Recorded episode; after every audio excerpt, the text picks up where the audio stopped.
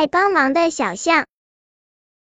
小象是个热心肠，它帮小黑猪洗澡，帮欢奶奶浇花，帮小狗爬树，帮刺猬摘果子。只要听见谁喊一声“小象，帮个忙”，它就兴冲冲的甩着鼻子跑过去。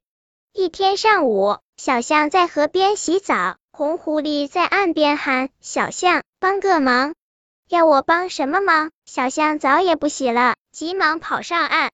一个小小的忙，我昨天把鸟蛋落在鸟窝里了，麻烦你帮我拿一下。嘿嘿，这森林里就属你个子最高了。红狐狸说：“没问题，你要拿几枚蛋？三枚吗？这里就三枚了。”小象问。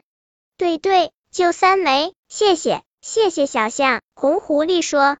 下午。红狐狸又来到河边，叫正在洗澡的小象：“小象，帮个忙。”要我帮什么忙？小象又跑上岸。一个小小的忙，山羊大叔受伤了，你把他送到我家，晚上我来照顾他。红狐狸说：“没问题，我马上把山羊大叔送到你家。”谢谢小象，森林里就属你最热心了。红狐狸说。天刚刚黑下来。森林警局的黑猫警长就找上门来。黑猫警长要我帮什么忙吗？小象问。帮忙？你可真是帮大忙了。我问你，上午你是不是帮红狐狸取了鸟蛋？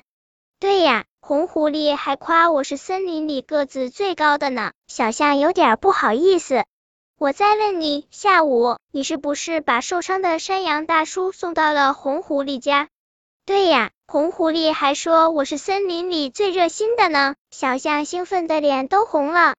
黑猫警长黑着脸问：“你知道红狐狸为何总喜欢找你帮忙吗？”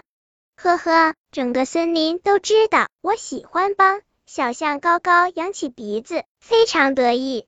喜欢帮忙是没错，但你也要动动脑子。黑猫警长打断小象的话。红狐狸又不下鸟蛋，它哪来的鸟蛋落在鸟窝里？还有，山羊大叔受伤了，你应该送他去医院，而不是红狐狸的家呀！糟了，红狐狸是想偷鸟蛋，山羊大叔也有危险。小象懊恼的直拍脑袋，不行，我现在就去救山羊大叔。不用了，山羊大叔已经没事了，鸟蛋我们也还给了鸟妈妈。黑猫警长走之前又说一遍：“你呀，以后帮别人前要动动脑子，坏人的忙可不能帮呀。”本篇故事就到这里，喜欢我的朋友可以点击屏幕上方的订阅，关注我，每日更新，不见不散。